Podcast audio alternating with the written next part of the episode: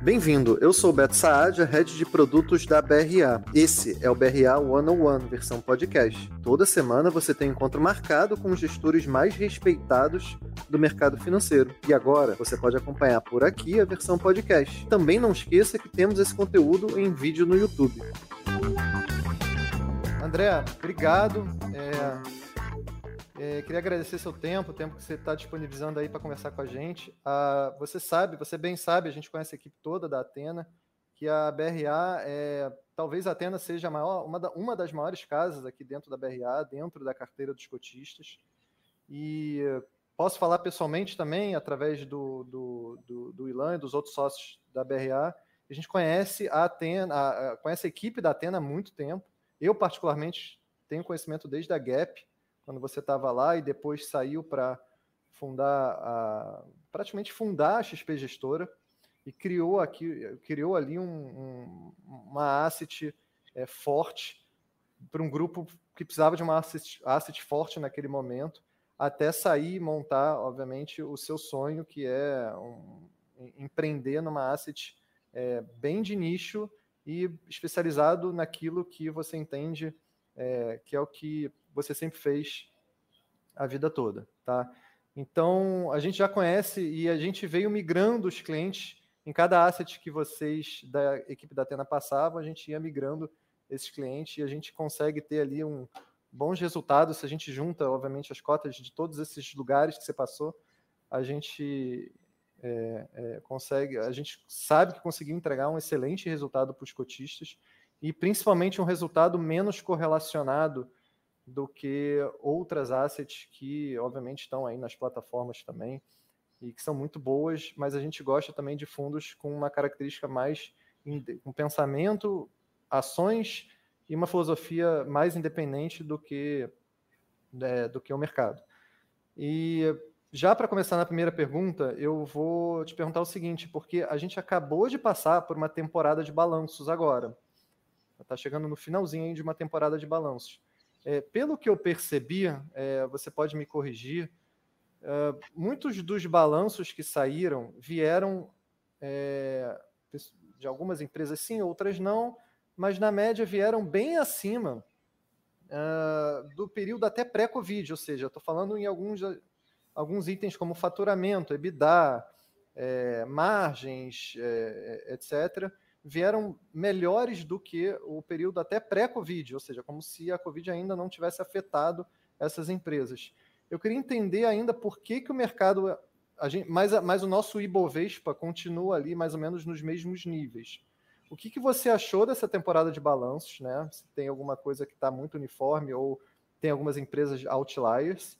E por que, que você ainda acredita que a Bolsa não andou? Tá? Fora, obviamente, o aspecto aspecto político que a gente entende que está sobrevoando aí. Tá bom, vamos lá, Beto. Primeiro, agradecer de novo a oportunidade de, de estar com vocês, né, de poder falar com os clientes. Como você comentou, uma parceria de longo prazo que eu, que eu espero que seja eterna. É, bom, você já, é, você já colocou um ponto muito relevante. Né? Quando nós olhamos o lado microeconômico das empresas, foi muito forte de novo no segundo TRI, só que é importante salientar que isso não vem é, de uma forma só recente. Né? A gente já está, desde o terceiro trimestre do ano passado, a gente já tem tido surpresas muito relevantes de resultado. Eu diria que o, o, o terceiro tri do ano passado e um pouco do quarto, né, eles ainda tinham muitas surpresas oriundas de controles de custo, de benefícios que o governo deu que impactaram positivamente a margem. Mas quando a gente olha parte do quarto TRI e o primeiro semestre desse ano, a gente vê não só números surpreendentes, mas a gente vê uma qualidade de resultado muito boa. Né? As empresas voltaram a surpreender porque elas estão crescendo e não porque elas estão cortando o custo por conta da pandemia. Então, não só os resultados estão surpreendendo, como eles estão com uma qualidade bem melhor. Tá? E, e sempre que a gente olha os resultados, a gente não quer pegar só o número reportado. A gente quer entender o que, que desse número a gente pode carregar para frente. Isso que, no fundo, é o mais relevante. Né? Porque mostrar um número bom numa janela de três, seis meses é fácil né, uma estratégia agressiva de marketing ou um corte de custo específico. Não é muito difícil você mostrar números bonitos. E quando a gente olha a razão desses números estarem sendo entregues, é o que nos deixa mais confortáveis, entusiasmados, tá? as empresas diferenciadas elas estão ganhando muita participação de mercado dos players menos relevantes, seja via M&A, seja de forma orgânica, e com isso você muda o cenário competitivo. Então não é algo transitório, é algo que, na nossa opinião, vem para ficar. Tá? É, então a qualidade de fato está muito boa. É, a, a, gente recebeu algumas perguntas né, se o segundo trio, os resultados estariam decepcionando, porque o mercado, durante a temporada de segundo trio de resultados, o mercado sofreu bastante e não, os resultados surpreenderam de novo. Tá? O mercado caiu por outras razões completamente diferentes, assim, que pouco tem a ver com o resultado. E aí, já entrando no, né, no ponto que você perguntou, por que, que não está subindo? Tá? Vou deixar até, Beto, um pouquinho o Ibovespa de fora, né? Porque o Ibovespa, às vezes, é fácil de explicar. O minério caiu, a Petrobras soltou alguma notícia de não reajustar preço, o que é que seja.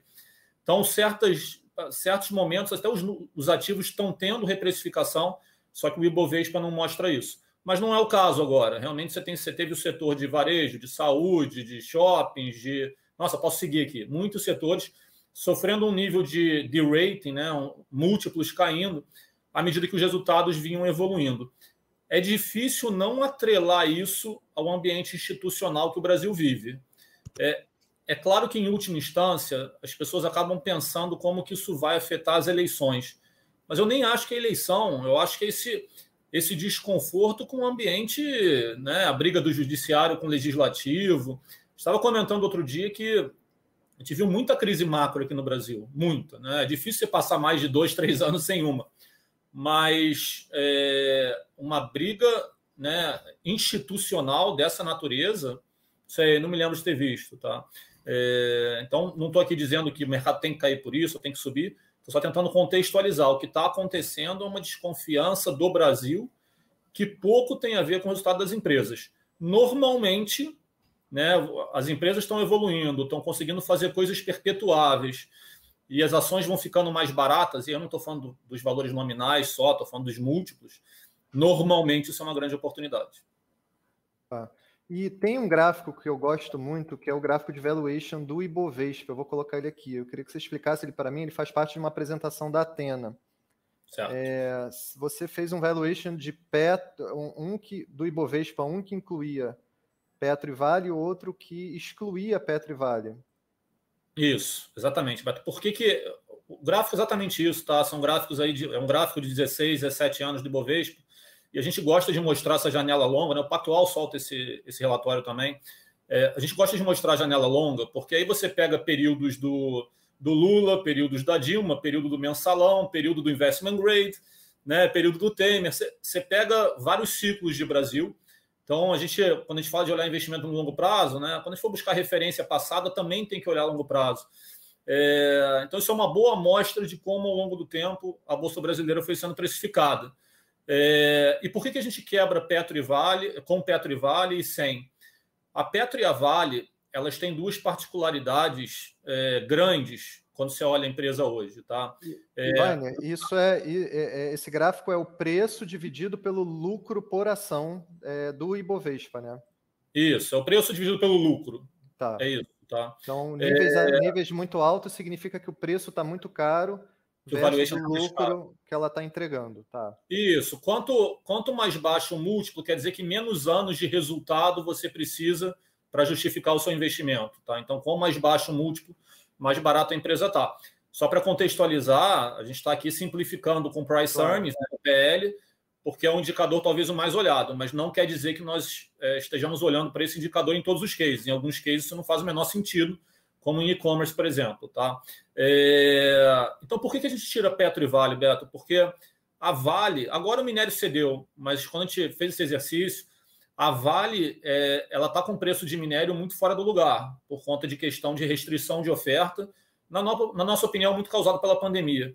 Então, quando você olha o preço da, da Vale com o preço de minério de tela, ou quando você olha o PI da Vale, é um PI que parece muito barato, só que quando você normaliza o preço do minério, é, continua sendo um investimento ok, um PI ok, mas já bem acima do que está aí. É, e na Petro, qual é o PI da Petro? Depende da política de preço. E na, na verdade é que ninguém sabe. Na nossa opinião, ninguém sabe. Quem falar eu sei qual é, não sabe. Né? Então, a gente prefere. A Petro pode estar quatro vezes a EBITDA, como pode estar oito. Depende de, de como ela vai, como vai ser a política de preço dela. O que, o que você chama de normalizar o preço do minério? É onde a gente acha que o minério é sustentável. Tá? tá então ele encaminhar para aqueles níveis de custo marginal.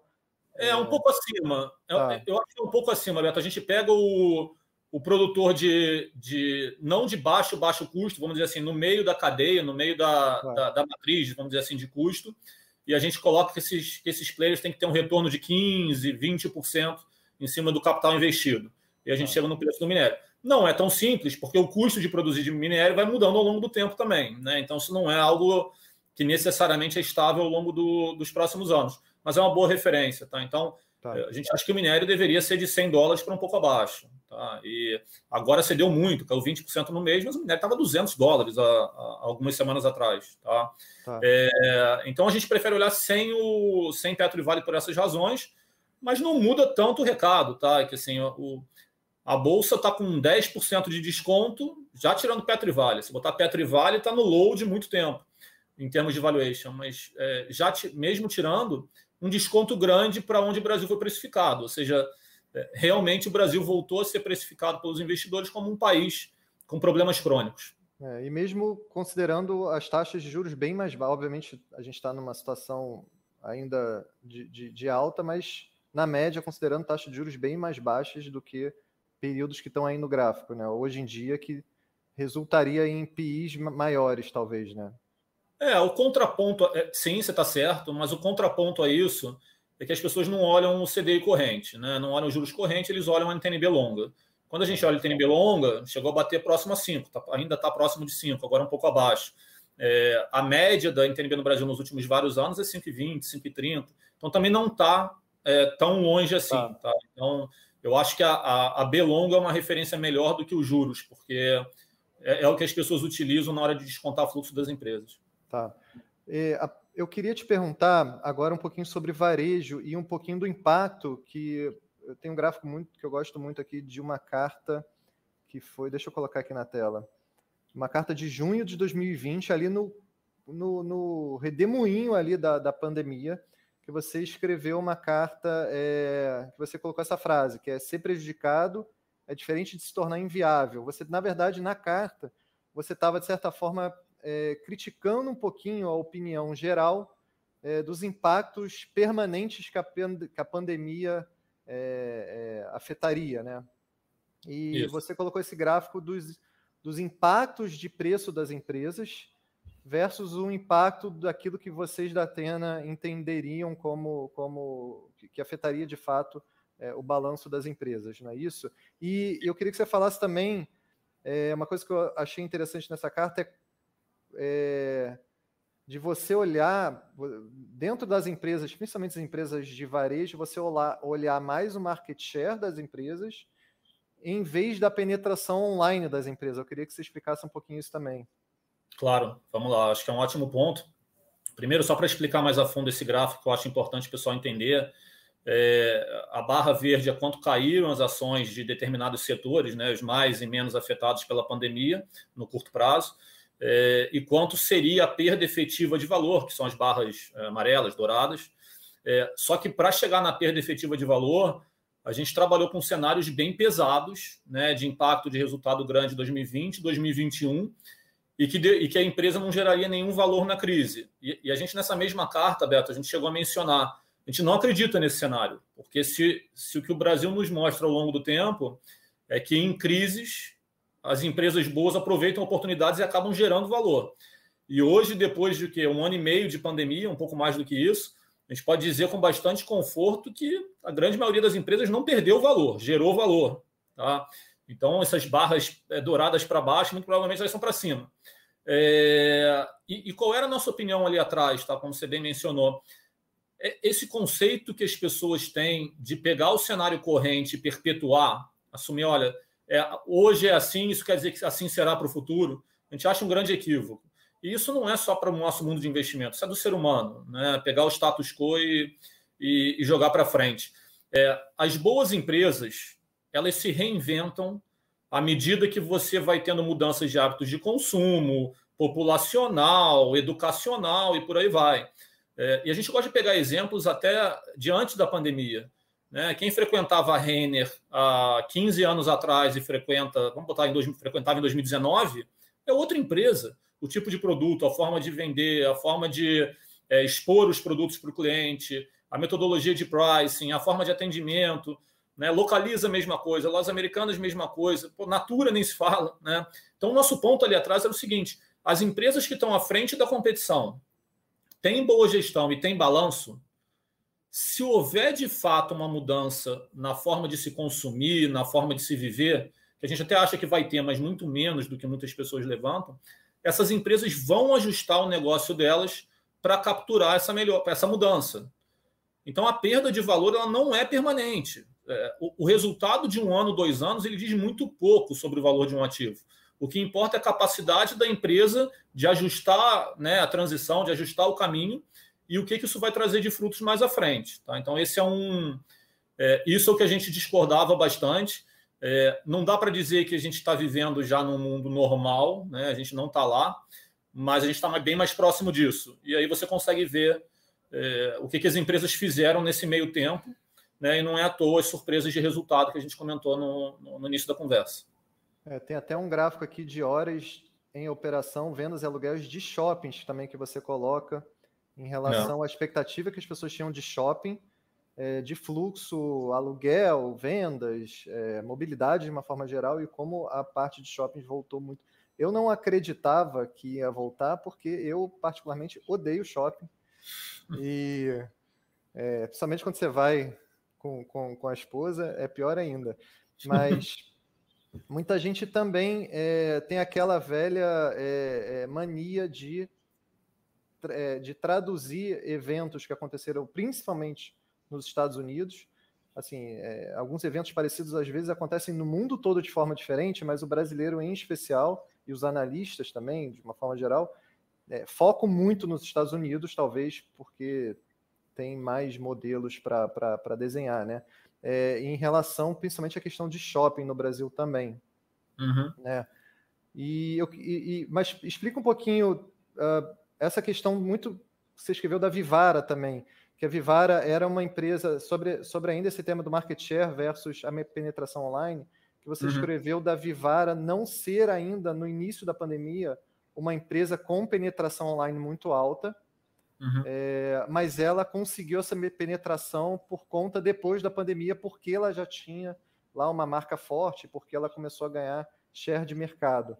É, fala um pouquinho disso e fala também um pouquinho do que você acredita desses shoppings, principalmente, já que eu estou falando da Vivara, dos shoppings de luxo também, é, não shoppings de luxo, mas os shoppings premium, vai, é, tá. que estão mais bem localizados, é, principalmente em questão de real estate. Tá, vamos lá. Eu acho que a Vivar é até uma, um, é um ativo que a gente mencionou nessa carta, né? Que você está mostrando, você mostrou alguns, alguns gráficos. É, é o que a gente estava comentando agora, Beto, de empresas diferenciadas que estão à frente da competição conseguirem se ajustar mais rápido é, e isso ser muito mais relevante de para onde vai o mercado de joias, se vai cair 5% ou vai subir 5%. É, a Vivara ela já tinha o um modelo de omnicanalidade, mas como ela tinha uma venda muito forte nas lojas, era um modelo menos explorado. Mas isso não é, não muda o fato que ela estava muito à frente dos competidores nisso, demais, tá? É, então, quando houve a pandemia e houve fechamento das lojas físicas, a Vivara, assim, a Vivara, vou botar, vou botar de uma forma mais simples. A Vivara ela tem mais ou menos hoje 13% do mercado de joias no Brasil. Se você olhar pesquisa de joias pela internet, a Vivara chegou a quase 50% do mercado. Então, isso mostra como na omnicanalidade a Vivara está muito, mas muito à frente dos competidores. Então, se a gente pegar as empresas de consumo e varejo, posso ter perdido aqui uma ou outra, mas se eu não me engano, a Vivara foi que menos cedeu em vendas, mesmo com as lojas fechadas muito tempo.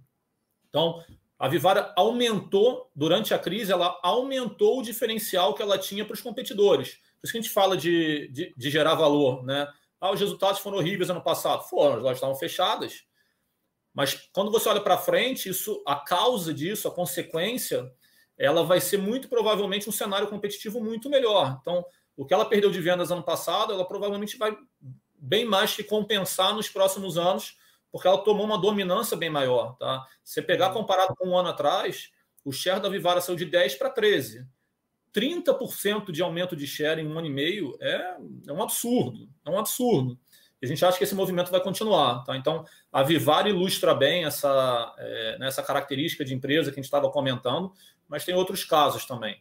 Tá? tá. É, com, com, relação a, a shoppings, é, aquele gráfico é legal porque a gente ouviu muito, né? não só ouviu, acho que estava na, na, mídia isso, basicamente em, em, bases diárias, né? que os shoppings estavam fadados a, a, a ter uma mudança radical de, de, de presença de pessoas, que as pessoas aprenderam a usar online, então para que a loja física, que a vacância dos shoppings ia subir muito e que só ia sobrar loja âncora e os satélites iam sair e por aí vai. Né? Claro, com algum nível de exagero das pessoas que escreveram, mas a mensagem era essa. E já existiam várias pesquisas que mostravam que a razão, na verdade, que as pessoas estavam em casa e não estavam indo para os shoppings, inicialmente os shoppings estavam fechados, e depois, porque o número de horas disponíveis para você consumir nos shoppings ainda era muito limitado. Então, esse gráfico é legal porque ele mostra que a razão que as vendas vinham caindo é que o shopping não estava aberto. Ah, mas continuou caindo 50%. Pô, porque só tem 50% das horas, das horas operantes. Né? Então, é, até agora, uma janela de um ano e pouco, mas até agora todas as evidências são de que, mesmo com, com a evolução do mercado online, é, não se mudou a vontade de estar em shopping. O shopping no Brasil é um centro, é um, é um centro de entretenimento. As pessoas vão lá para se encontrar, para almoçar, para jantar. Cinema agora, obviamente, é um, é um problema, mas é, para ir ao cinema é totalmente diferente dos Estados Unidos, como você mencionou, que as pessoas vão no shopping para consumir, só consumir comércio, né, comprar. É, aqui no Brasil não, aqui no Brasil é muito parecido com o Oriente Médio nesse sentido. Tá? Então, essas comparações que as pessoas fazem realmente não tem nada a ver. Agora, é o que a gente, tá, a gente fala às vezes de mercado no longo prazo, né? É, você acha que isso foi em algum momento levado em consideração no passado? O setor de shoppings provavelmente foi o que mais sofreu, porque realmente os resultados de curto prazo foram horrorosos. Então, até a tese se provar, isso acaba sendo. Né, é, os investidores em geral não, não dando atenção. A gente tenta olhar um pouco à frente, mesmo que, que por vezes isso acabe causando é, impacto negativo em cota de curto prazo. E aí, só para matar os pontos que você endereçou, Beto, é, essa questão da penetração do e-commerce né, comparado com, com market share. Pensa o seguinte: a Vivara, se eu não me engano, vendas online de joias representava próximo a 5%, 6% do total de consumo de joias no Brasil. Então, o que, que a Vivara. E a Vivara tinha 10% do mercado. Tá? Então, é, o que, que a Vivara deveria se preocupar mais? Com esses 6% do mercado online para onde ele vai? ou com os 84% do resto da pizza, da fatia da pizza, que são os competidores reais dela. O que, que é mais relevante? Né? Então, é, o ponto que eu estava levantando é: você tem que investir na omnicanalidade, você tem que olhar o desenvolvimento da online, você tem que estar à frente das mudanças de consumo. Isso é sempre muito importante e a gente acompanha. Mas a gente não pode perder os principais valores dos cases de, de, de contexto, de propósito. E o case da Vivara não é se a penetração de joias no Brasil vai ser 12 ou 15. É como que ela vai conseguir ganhar a diferenciação para os principais competidores dela. Tá? Então, uhum. é, às vezes, é, essa mensagem ela pode ser mal interpretada porque parece que a gente está minimizando o, o, o, lado digital. E de forma alguma a gente faz isso, ou pelo menos não tenta fazer isso. A gente só acha que não dá para olhar isso como uma variável isolada. Tem várias outras que são mais importantes. Legal, obrigado. E sobre o setor de óleo, gás e petróleo né, no Brasil. Todo brasileiro, de certa forma, que gosta de investir é, de alguma forma, traumatizado com esse setor. É, por, causa de, por causa da forma como a Petrobras foi usada como braço político, por causa de OGX, é, por causa de pré-sal, do, dos investimentos no pré-sal, que alguns não deram certo, por causa da, de, de HR, HRT, se eu não me engano. É, mas, de, por outro lado, a gente vem tendo uh, uma participação bem maior é, nos pequenos e privados players agora que estão começando a ocupar esse espaço por conta da, do, do, do exercício aí de, de, de desmembramento ou privatização da, da Petrobras em áreas que ela não quer concentrar o seu esforço, né? E aí você escreveu uma carta, a última carta, você falou muito de, pet, de duas posições que vocês investem, que é a Petro Rio e a Petro Recôncavo. Uma delas foi até IPO, se eu não me engano, recentemente esse ano, este ano. Isso. E conta para a gente um pouquinho quais oportunidades que o, o, o brasileiro, por estar traumatizado, não está olhando para esse setor, também porque é um setor muito, muito difícil de tangibilizar para o pequeno investidor, por exemplo.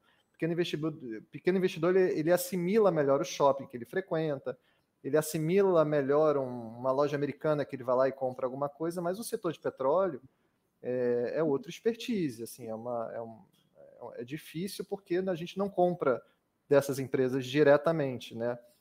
Então conta Sim. um pouquinho para a gente quais são as oportunidades que tem nesse setor de óleo, gás e petróleo. Tá, vamos lá. É, você comentou, a Petro ela foi durante algumas décadas um pesadelo para se investir. Né? Eu acho que se geraram oportunidades, talvez, né, com visões mais curto-prazistas de quem vai ganhar a eleição, ou caiu demais, vamos comprar, alguma coisa nessa linha. Mas quando você olha os principais pilares para um investimento de longo prazo, né, alinhamento com minoritário, alocação de capital, é, valuation, alavancagem, assim, a Petrobras não preenchia basicamente nenhum deles, só valuation às vezes. Então, para casas com a nossa característica sempre foi muito difícil. E isso começou a mudar muito, é, não só a história da Petro, mas principalmente do setor, né? Que uma coisa, ele, quando você tem 90% de participação no mercado, né, a sua história acaba afetando o resto do setor, não tem jeito. E é o que aconteceu com a Petrobras. Né? A Petrobras ela foi um monopólio de exploração e produção no país durante uns 40 anos. Esse monopólio acabou em 97, se eu não me engano, com Fernando Henrique. É, só que não houve, né? logo depois entrou o Lula, então nunca houve, durante o governo PT, nenhum interesse de fato de perder esse monopólio. Você poderia ter perdido na legislação, mas na prática não. E quando o Temer assumiu, né, inicialmente com Pedro Parente indo para a Petrobras, é, e depois com Castelo Branco, o foco da Petrobras mudou completamente, até porque a empresa estava quase quebrada, né? chegou a estar cinco vezes e meia dívida líquida EBITDA, o que é muito alto para uma empresa de commodities é, então a Petro resolveu começar uma série de desinvestimentos e, na nossa opinião, acertadamente, saindo dos segmentos e dos ativos que ela tem menos diferencial. Onde que ela tem mais diferencial? Pré-sal, de longe.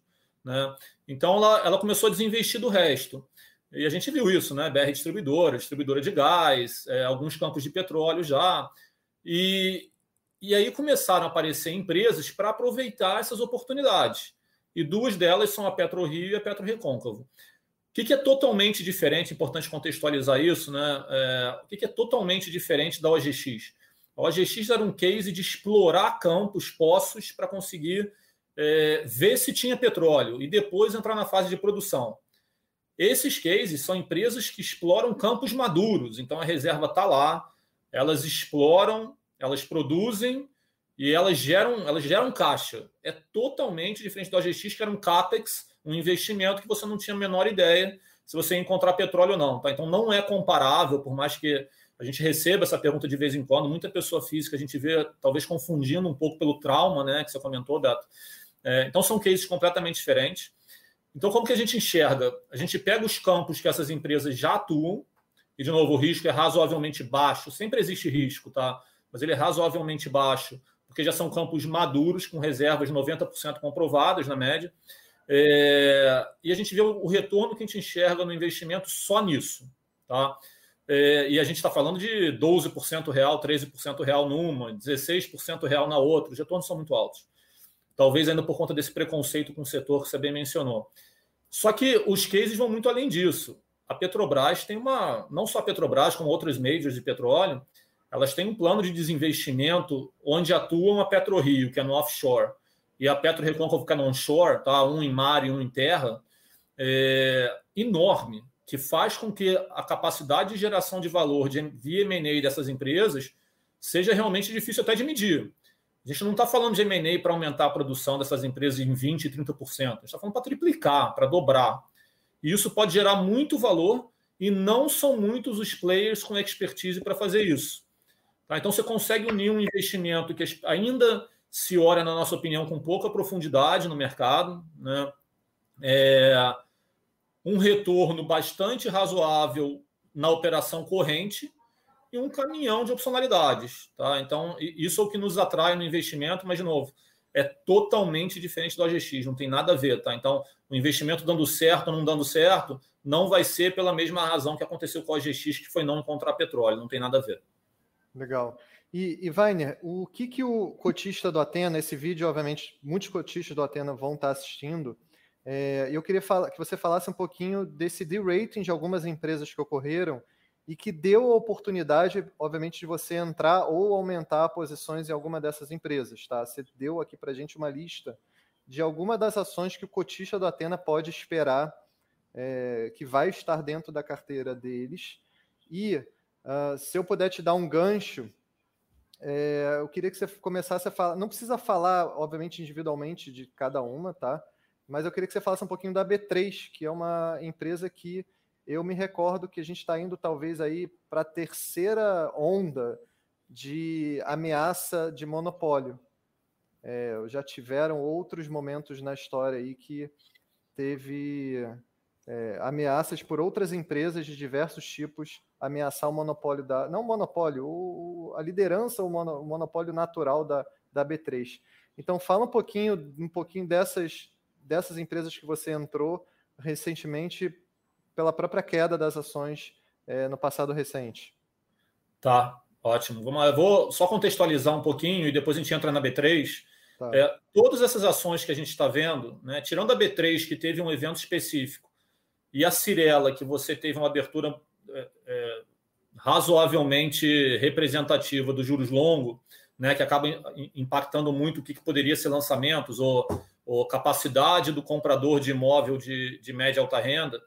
As outras empresas, a gente viu os resultados melhorando, surpreendendo, e os papéis caindo por razões que pouco tem a ver com isso. Tá? Então, tentando resumir, são ativos que a gente vê uma dinâmica microeconômica muito forte e caíram por questões macro institucionais. Tá? Aí a gente vê uma oportunidade é, grande de, de, de, adicionar na carteira ou de aumentar posições que nós já tínhamos.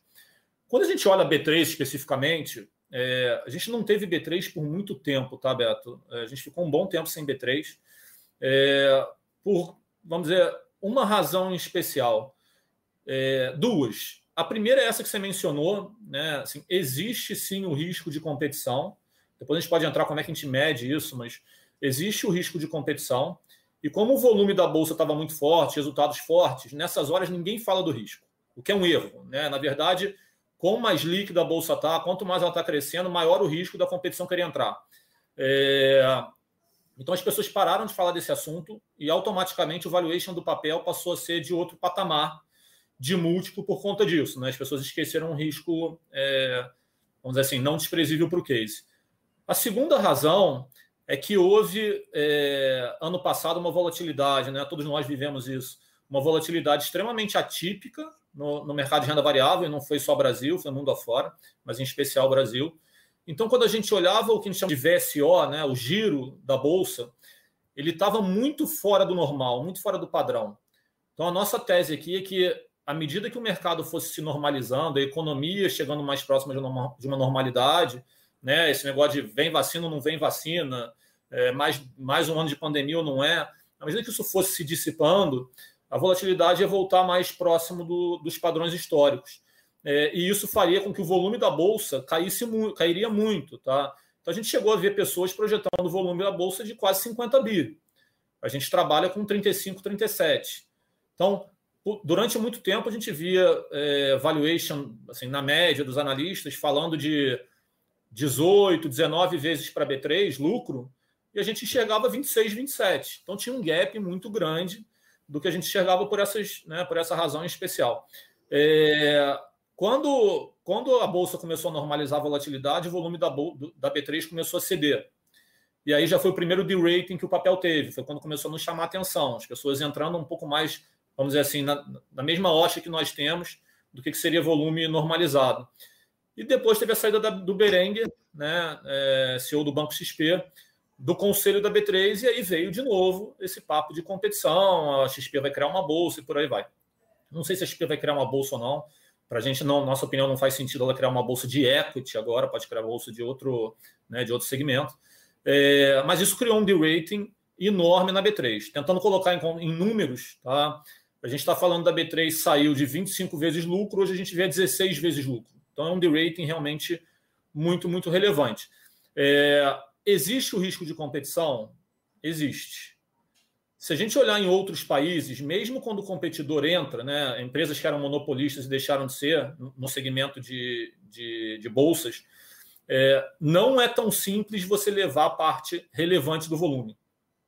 Então, eu acho natural que, se entrar um competidor, e aí também é importante saber se é, é, vai ter a licença do Banco Central, isso é importante, tá? isso é um setor regulado. Então, o Banco Central tem que permitir que tenha uma outra clearing, né? uma outra empresa de liquidação para operar no Brasil, que é onde vem parte relevante do, do, do resultado da B3. É, quanto que esse volume vai conseguir ser levado? Não sei se é 10%, 15%, mas mesmo com competição, a gente não vê uma mudança drástica no econômico da B3.